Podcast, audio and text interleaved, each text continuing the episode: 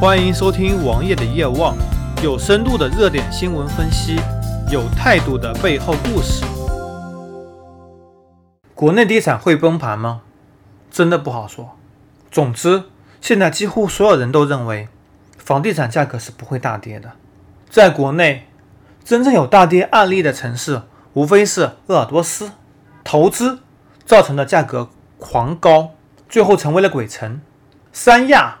也是过高以后才出现的回落，而现在，在江苏的一个城市徐州，不是王爷所在的衢州哦，徐州的房屋也几乎出现了崩盘。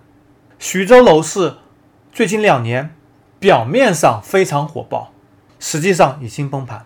开发商一方面不敢开盘，另一方面又要营造开盘即售罄的假象，开盘后房子卖不出去怎么办？只好找代理商统一代理，做二次销售。很多代理商都已经资不抵债，已经崩盘了。那么，为什么会导致类似的崩盘呢？首先，人口大幅净流出，而没有人口涌入，导致了购房需求的减少。徐州人口流出比例高达百分之十五点八，在江苏省排名第二，仅次于第一名刘强东的宿迁。第二。收入比较低，购买力低下。为了帮助没有购买能力的人购房，迅速拿到银行贷款，大多数徐州开发商都有加杠杆行为，比如说帮助购房者垫首付。即使如此，购房者也寥寥，毕竟这大幅增大了买房风险。第三，招商难，就业难，经济发展缓慢。徐州当年是因为煤炭而兴起的。也因为煤炭价格大跌而衰落，长时间对煤炭资源掠夺性的挖掘，透支了可持续发展动力，更造成了大片塌陷区。另外，苏北的招商投资者望而却步，也导致就业困难，也是人口外流的原因之一。第四点，思想保守，不思进取，没有发展潜力。苏北人都比较保守，宁愿外出打工。也不愿意创业发展经济。第五点，地处省域边缘，无法形成合力。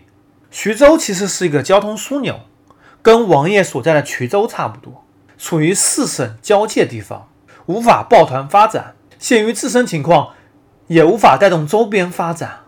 第六点，地产开发商无限制，房子无法消化，这其实就是供和需所决定的。当大量的空置房。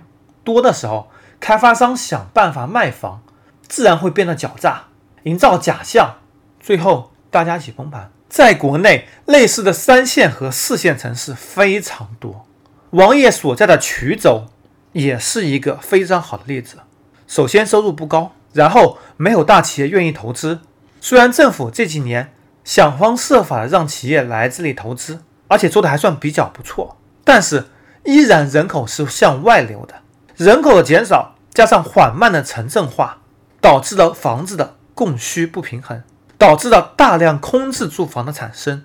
所以政府现在开始大幅拆迁，让那些处于城乡结合部的人有钱去城里买一套房，从而推高了房价，然后再把地征来卖给开发商，让开发商进行二次开发。其实谁都知道这是一种不可持续的结果，但是政府给了很多城市里的居民。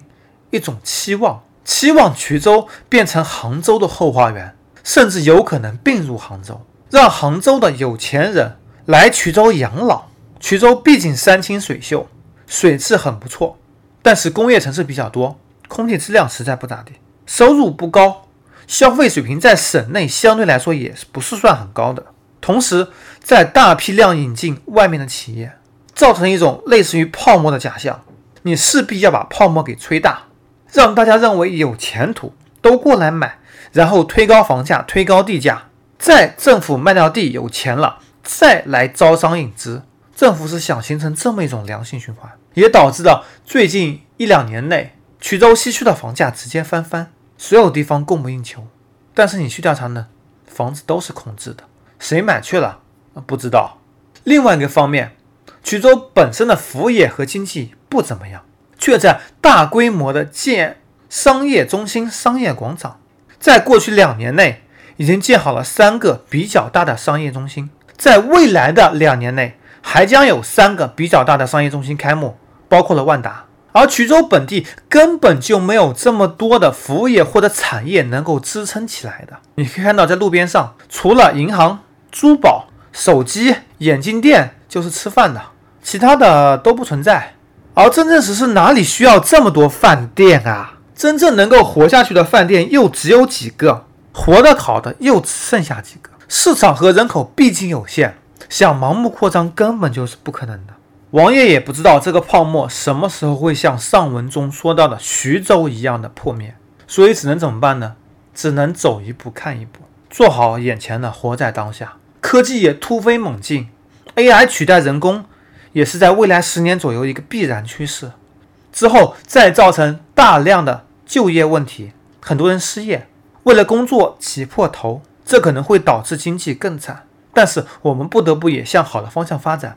也许我们的生活会越来越好。当你不再是社会底层的时候，你的生活条件可能会逐步上升。搜索同名微信公众号，关注我。